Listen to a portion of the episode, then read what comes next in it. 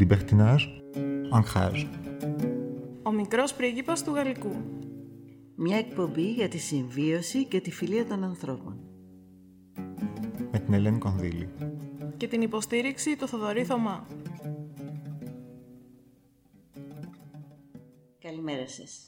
Σήμερα ο μικρός πρίγκιπας μόλις μου έκλεισε το μάτι.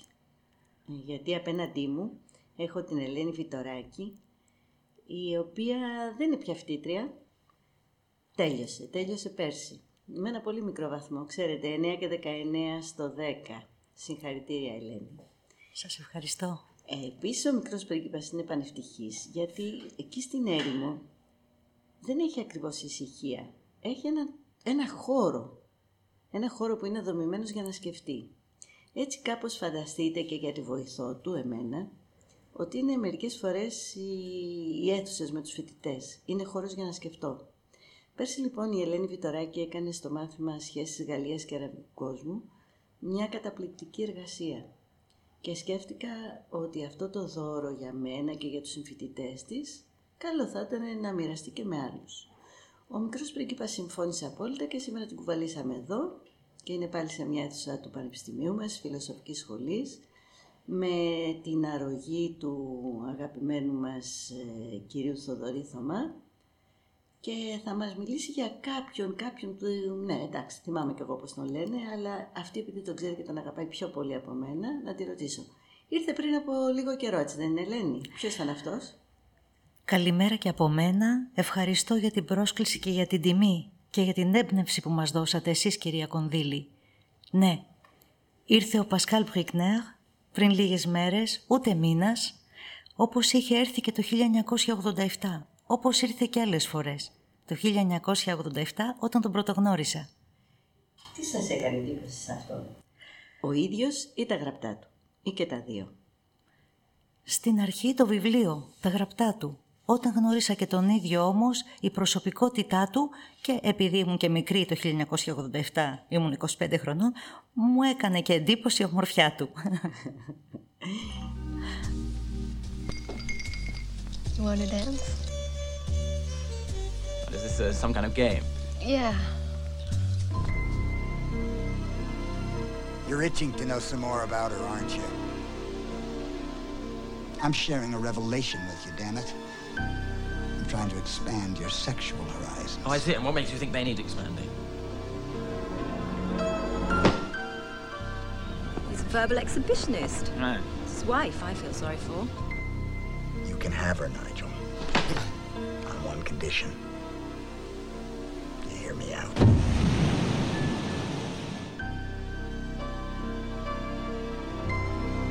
Have you ever felt real, overpowering passion? Have you ever truly idolized a woman? Nothing can be obscene in such a love. Everything that occurs between you becomes a sacrament. You mustn't believe all he says. He's a sick man. Do you want her? Yes or no?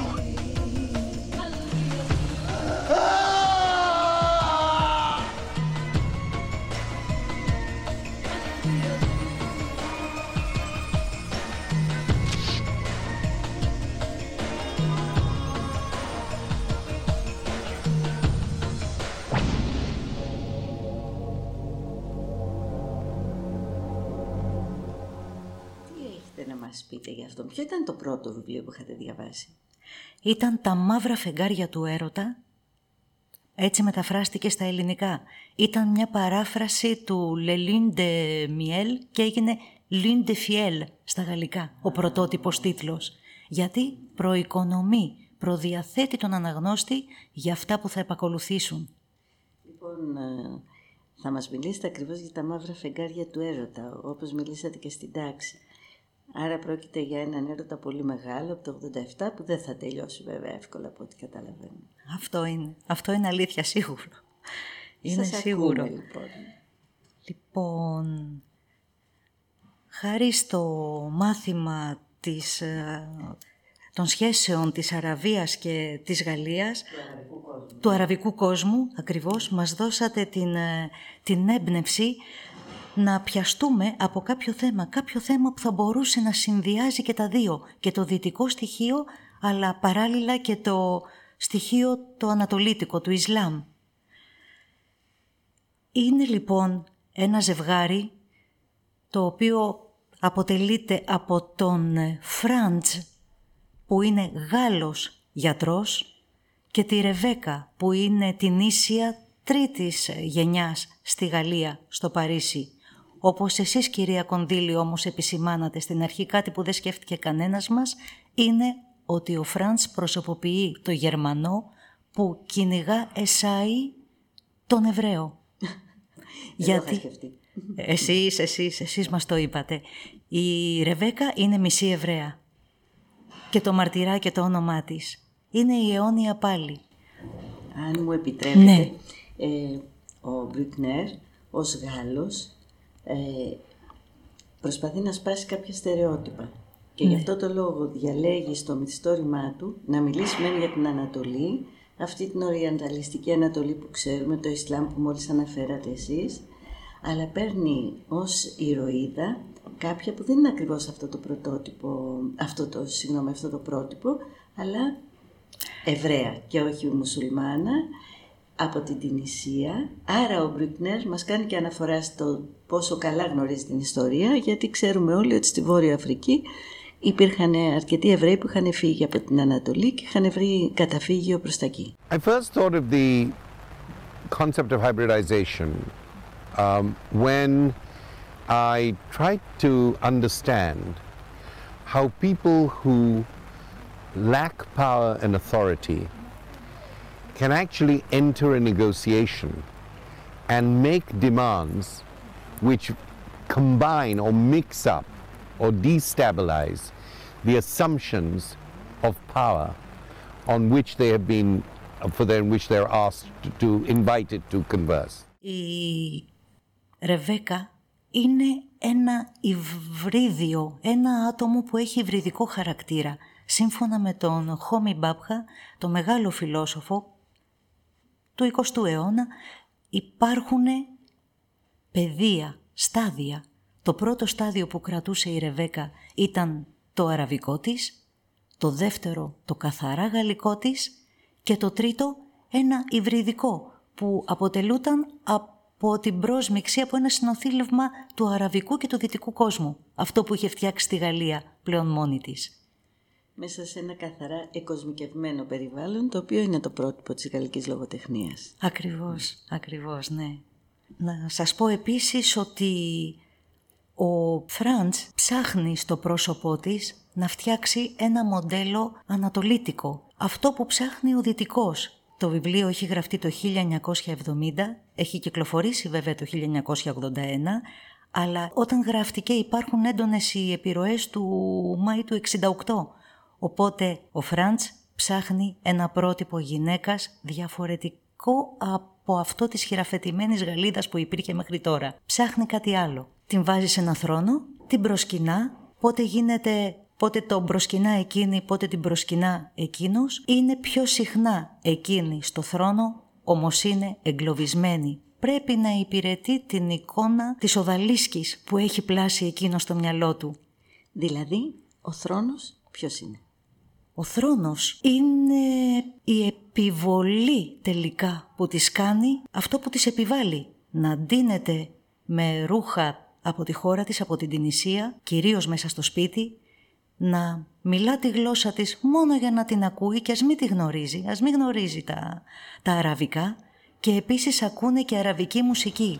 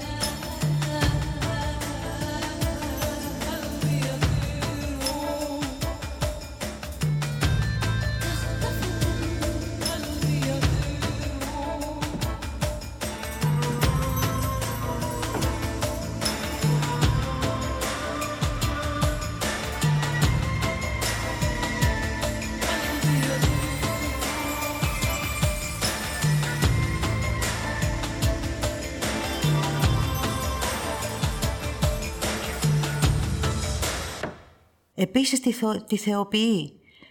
Χρησιμοποιεί το κόσμημα σαν σύμβολο. Φοράει κοσμήματα στο πρόσωπο, στο, στο κεφάλι και στο σώμα, ε, χρησιμοποιώντας τα, όπως είπαμε, σαν σύμβολο, και ο θρόνος είναι, σε εισαγωγικά, κάτι που επιβάλλεται. Η φυλακή της. Η φυλακή της, που όταν τολμά να ξεφύγει, φεφ. Γίνεται το ανεπανόρθωτο και όλα να αποδογυρίζουν. Je la voyais étendue là, offerte, voluptueuse. Et ça ne me faisait rien. Je finis même par lui en vouloir de ne plus m'exciter comme avant.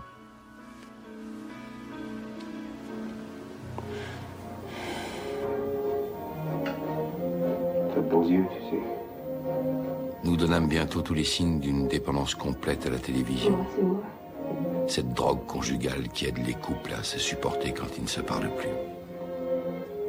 Τελικά ο Φραντς δεν βρίσκει αυτό που ψάχνει στο πρόσωπο της Ρεβέκας. Δεν ικανοποιείται. Ή επήλθε κάποιος κορεσμός ίσως. Ίσως να καλύφθηκε και μετά να μην ήθελε άλλο, που λένε, άλλο παραπάνω.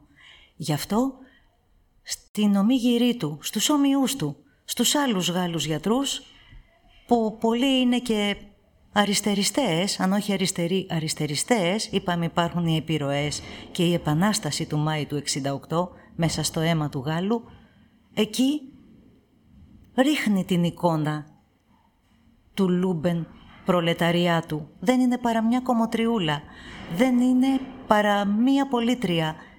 Βασικά η Ρεβέκα είναι κομμότρια, δεν πρέπει να σηκώσει κεφάλι.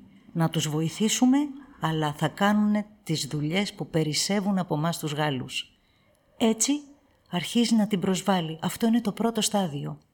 Μιλήσατε με κάποια πρότυπα και είπατε ότι πρέπει να κάνουν τις δουλειές που περισσεύουν από τους Γάλλους. Το αναφέρει αυτολεξί στο βιβλίο του Μπρικνέρ, κάτι τέτοιο? Δεν λέει ότι αυτό που περισσεύει από τους Γάλλους το ερμηνεύουμε έτσι όταν λέει ότι είναι καλοί για να καθαρίζουν τους δρόμους. Mm, ναι. Είναι καλή. Εκείνος είναι γιατρός, μιλάει εκ του ασφαλούς, έχει μία θέση σε ένα κεντρικό νοσοκομείο, αλλά για εκείνον... Je me sentais pris au piège comme un rat. Et là dehors, les gens s'amusaient, dansaient, faisaient l'amour. Paris palpitait de tous ces rythmes frénétiques. Ils résonnaient dans ma tête, j'en devenais fou. J'avais soif de renouvellement, faim de bruit et d'agitation. Ε, δηλαδή ανάμεσα στον κορεσμό, που ίσως να είναι και ο ερωτικός κορεσμός, ανάμεσα στον κορεσμό του Φραντς, του γιατρού, και τη θέση της Ρεβέκας της κομμότριας, επέρχεται το θέμα κορεσμός και ως προς την πάλη των τάξεων ή όχι. Υπάρχει και δηλαδή το, το όραμα των, του εξήντα οκτώ με την φαντασία στην εξουσία. Καλύπτεται εδώ, βλέπουμε να τελειώνει. Πώς αντιμετωπίζεται στο έργο του, του Μπρικνέρ? Σε κάποια στιγμή μιλάει υποτιμητικά για εκείνη. Δεν είναι παρά, όπως είπαμε, παρά ένα κορίτσι φτωχό που τα κατάφεραν οι γονείς της να της εξασφαλίσουν την ηθαγένεια, έστω και με πονηρό τρόπο. Πάντα τελικά υπάρχει μία πάλη των τάξεων. Όσο και να θέλουμε να δείξουμε ότι είμαστε απ' έξω από αυτό και δεν μας αφορά, ότι είμαστε υπεράνω, δυστυχώς ίσως να βγαίνει και αυθόρμητα. Μάλιστα. Ίσως. Για να μην αποχωριστεί ο ένας τον άλλον, δημιουργείται μια σχέση αλληλεξάρτησης. Ο ένας καταστρέφει ψυχολογικά και σωματικά τον άλλον, έτσι ώστε να έχει ανάγκη ο ένας τον άλλον.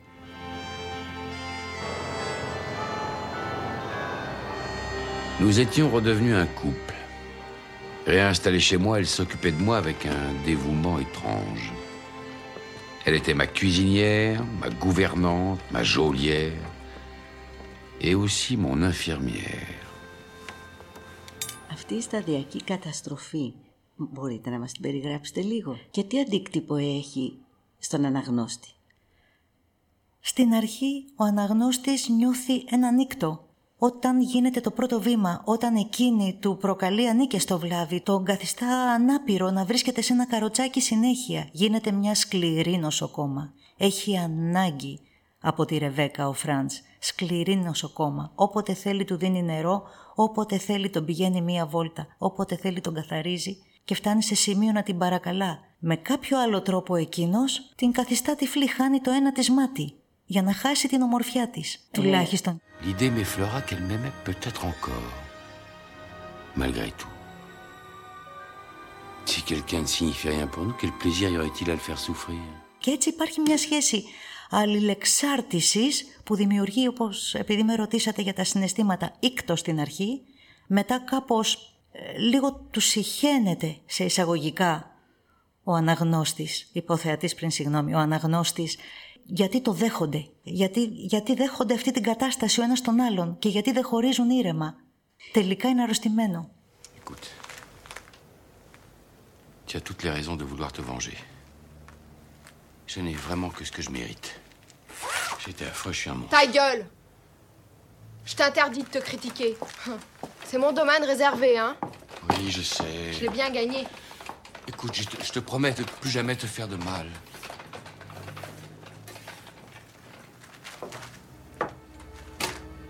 Toi, du mal, laisse-moi rire. Υπάρχει τρόπος να σκεφτεί κανείς ότι η πάλη που φαίνεται να υπάρχει πίσω από αυτή την ιστορία, υπάρχει τρόπος να σκεφτεί κανείς αν αυτή η πάλη φαίνεται μέσα στον τρόπο που έχει γραφτεί το κείμενο σε κάποιες σελίδες. Τι ακριβώς λέει, με ποιο τρόπο μεταφέρει το γιατρό από το νοσοκομείο ως άρρωστος στο σπίτι και μάλιστα πάνω σε καρέκλα, άρα που δεν μπορεί να ξεφύγει να βγει έξω. Να ξεφύγει να βγει έξω ακριβώς. Του δείχνει εξ αρχής ότι αυτή θα είναι η θέση σου, είσαι εξαρτημένος από μένα και είσαι πλέον στα χέρια μου. Βέβαια όλα ανατρέπονται μετά.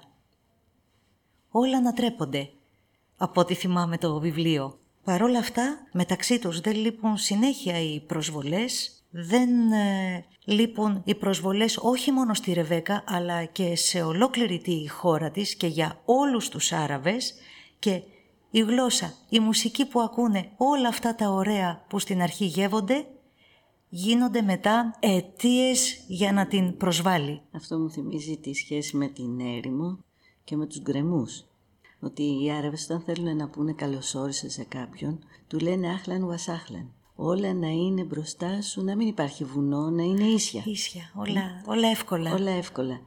Και η έρημος όντως είναι ένας χώρος που κανείς μπορεί να νιώσει ελεύθερος.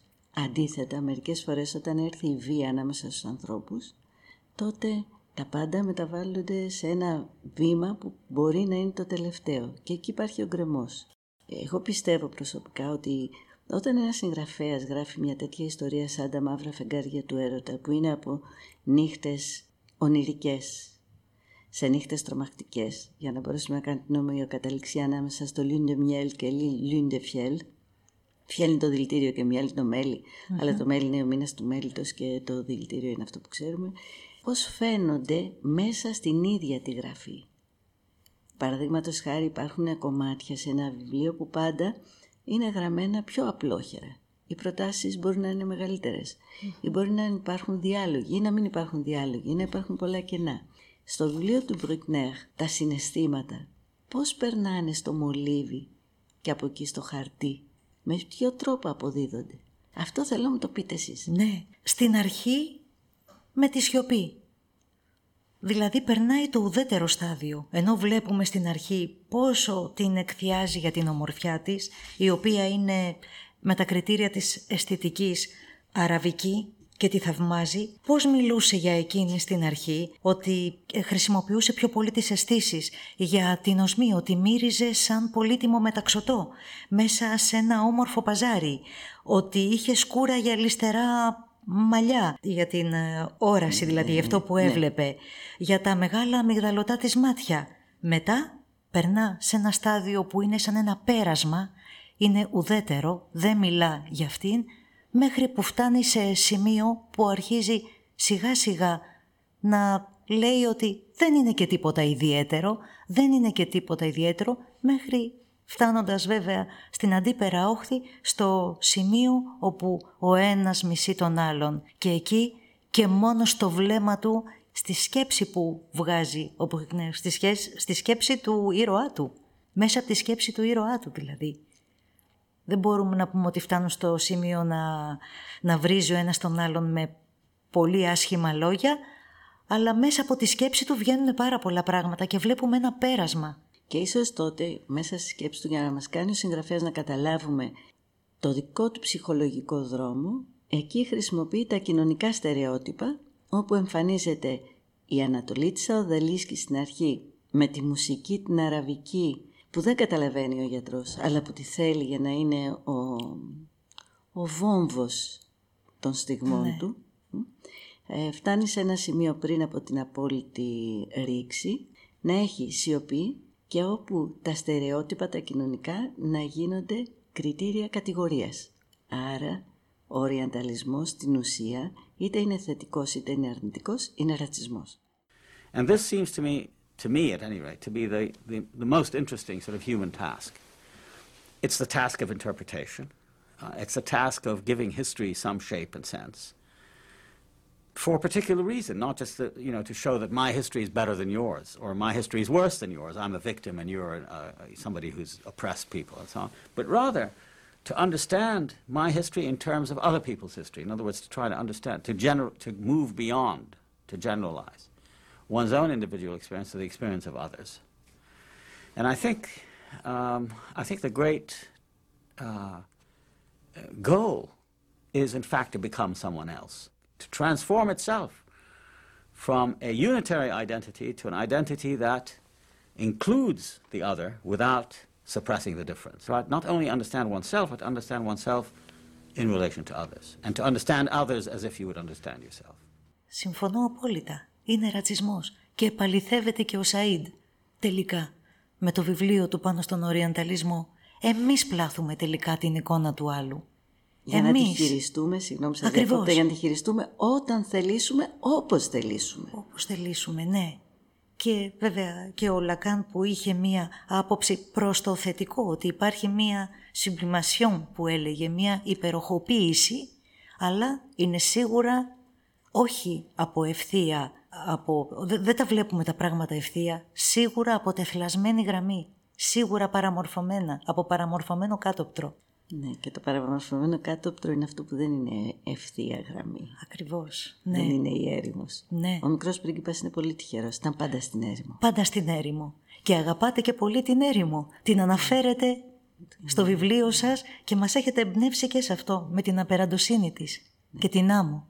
Ναι, σε αυτό θυμάμαι τον Άδων, τον μεγάλο Άραβα ποιητή, ο οποίος έλεγε ότι η έρημος είναι ό,τι είναι η θάλασσα για τους Έλληνες. Ό,τι είναι η θάλασσα για τους Έλληνες είναι η έρημος για μας τους Άραβες. Είναι η απεραντοσύνη της άμμου.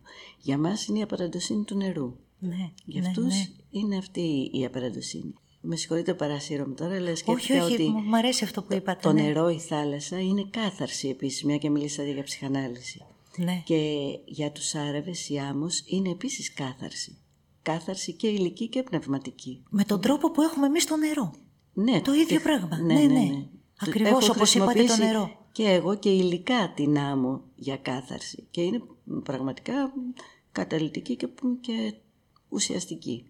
Θέλω να πω κυρίως το εξής, ότι αυτή τη στιγμή κάνουμε μια, μια κουβέντα και τη μεταφέρουμε μέσω των κυμάτων έξω από τις αίθουσες, αλλά καλώ όσους βλέπουν το Πανεπιστήμιο να δουν ότι αυτά που συζητάμε τώρα με την Ελένη είναι μια εργασία, στην οποία εργασία είδατε.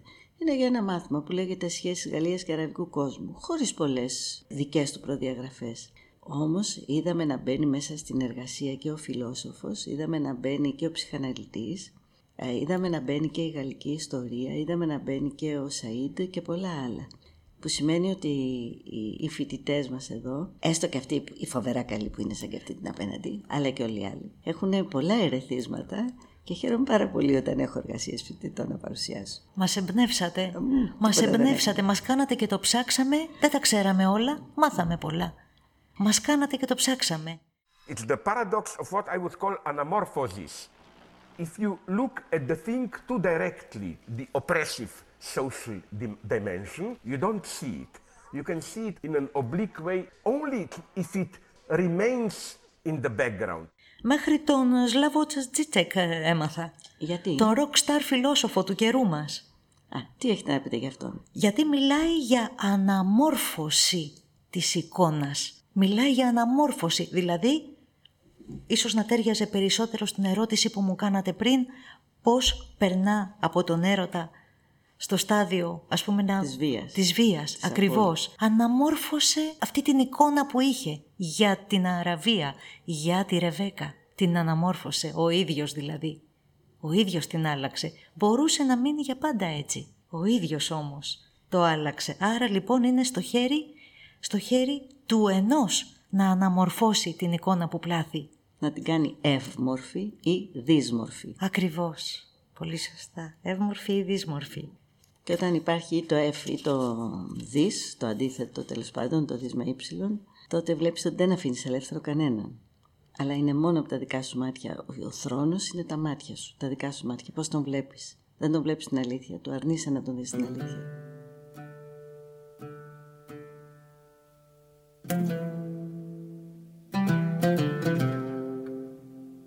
Θα μπορούσαμε να κλείσουμε την σημερινή επαφή μας με ένα παραμύθι που το λέω κάθε χρονιά και το ξέρουν όλοι οι φοιτητές. Αλλά ας το πω και στο διαδίκτυο. Ότι μια φορά ο Χαλίφης πέρασε από ένα, μια πόλη, κάποιους δρόμους, είδε μπροστά του ένα δόλιο τύπο που καθόταν εκεί και του λέει «Εσύ θα ανοίξεις σχολείο». Ο άνθρωπος δεν μπορούσε να αντιμιλήσει το Χαλίφη, αλλά γράμματα δεν ήξερε. Δεν μπορούσα να του πει ότι λάθος επιλέξατε, δεν ξέρω τι μου γίνεται. Ε, τι να κάνει, άνοιξε την πόρτα του σπιτιού του, έβαλε το σαρίκι του, το έκανε λίγο πιο ψηλό, γιατί όσο πιο ψηλό είναι το σαρίκι, τόσο πιο σοφός φαίνεται ο άνθρωπος, και κάθισε εκεί απ' έξω και κάνε προσευχές στον Αλλάχ να μην πατήσει άνθρωπος και να μην μπει στη, μέσα στην άνοιξη πόρτα. Να σου όμως που φαίνεται ο Αλλάχ δεν άκουγε εκείνη την ώρα και άρχισαν ένα-δυο άνθρωποι, είδαν ανοιχτή πόρτα, είδαν αυτό να παίξω με το σηκωμένο σαρίπι, μπήκανε μέσα. Ο υποτιθέμενος δάσκαλος όμως δεν έμπαινε γιατί δεν είχε τι να πει. Περιμέναν αυτοί, άρχισαν να κουβεντιάζουν μεταξύ τους, α, ο άλλος μίλαγε από εδώ, έβαζε μια ερώτηση, άλλος απαντούσε από εκεί, άρχισε να γίνεται μια κουβέντα. Τους είδε έτσι τέλος πάντων, μπήκε και αυτός μέσα, αλλά και πάλι τι να πει. Πέρασε αυτή η πρώτη μέρα και όταν πια πέρασε η μέρα χωρίς να μιλήσει καθόλου ο δάσκαλος, είπε ουφ, φύγανε. Φαντάζομαι ότι δόξα τω Θεώ δεν θα ξανάρθουνε, διότι είδαν ότι δεν ξέρω τι να τους πω και τέλειωσε. Φεύγει την άλλη μέρα, ξανάρθανε. Αλλά την άλλη μέρα ήταν όλοι πιο ευχαριστημένοι και ο δάσκαλος μεν, γιατί που και που επενέβαινε. Γιατί κάτι λέγανε οι μαθητές, κάτι ρώταγε ένας, κάτι απαντούσε άλλος και πάλι. Πέρασε έτσι καιρός και ο Χαλίφης θυμήθηκε ότι είχε φτιάξει ένα σχολείο και αποφάσισε να πάει να δει. Ξαφνικά ο δόλιος ο δάσκαλος ακούει ποδοβαλικά, άλογα, τον κόσμο να τρέχει. Καταλαβαίνει ότι έρχεται μία συνοδεία και αμέσως σκέφτεται ότι αυτή η συνοδεία είναι για αυτόν το εκτελεστικό απόσπασμα. Θα δει ο Χαλίφης ότι δεν ξέρει γράμματα, θα τον ρωτήσει πώς το έκανες αυτό, θα τον αποκεφαλίσει. Τι άλλο. Βρίσκεται λοιπόν σε πολύ δύσκολη θέση, φτάνει όντως ο Χαλίφης με τη συνοδεία του και μπαίνει μέσα στην αίθουσα. Τα παιδιά αφού πρώτα πανικοβάλλονται, μετά δεν βλέπουν και μεγάλη διαφορά και το μάθημα εξελίσσεται όπως εξελίσσεται πάντα. Ερωτήσεις, απαντήσεις, σχόλια. Όταν τελειώνει η μέρα, ο δάσκαλος έχει βάλει το κεφάλι του μέσα στους ώμους του και περιμένει την ετυμηγορία. Και η ετυμηγορία έρχεται. Ο Χαλίφης διατάσσει τους υπηρέτες του να υψώσουν το σαρίκι του ακόμη πιο ψηλά και να γράψουν έξω από την πόρτα εκείνη που ήταν απλώς ανοιχτή τη λέξη μάντρασα, σχολείο. Εδώ είναι σχολείο. Γιατί δεν υπάρχει καλύτερο σχολείο από αυτό που ο καθηγητής δεν ξέρει τίποτα. Γιατί άμα δεν ξέρει τίποτα ο καθηγητής, ο μαθητής ψάχνει και δεν υπάρχει πιο ζωντανή γνώση από το να ξέρεις ότι δεν ξέρεις τίποτα.